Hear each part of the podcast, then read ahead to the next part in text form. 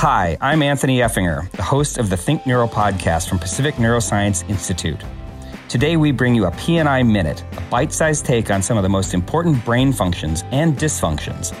If you like what you hear, please subscribe to our Think Neuro podcast and get our long and short takes on brain research and science. Thank you. Hi, this is Dr. Amit Kochhar. What is Bell's palsy? How long does it last? And how can it be treated? Bell's palsy is sudden onset acute facial paralysis that is usually due to a viral illness. Its full effects can be observed within 24 to 48 hours.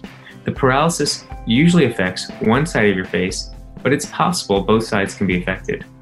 Other symptoms that may appear include eye problems, where the eyelid may become paralyzed, making it difficult to blink. Two, oral problems, where the tongue may have an altered taste sensation and saliva production may be affected. The corner of your mouth may remain open and this can cause drooling.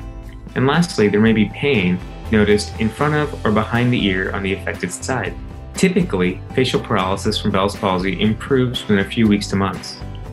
If you have been diagnosed with Bell's palsy but have not recovered any function after six months, you should be evaluated to make sure nothing else is going on to cause the paralysis.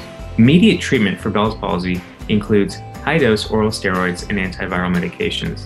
If symptoms persist, some patients may benefit from physical or occupational therapy and additional treatment by a trained specialist in facial paralysis.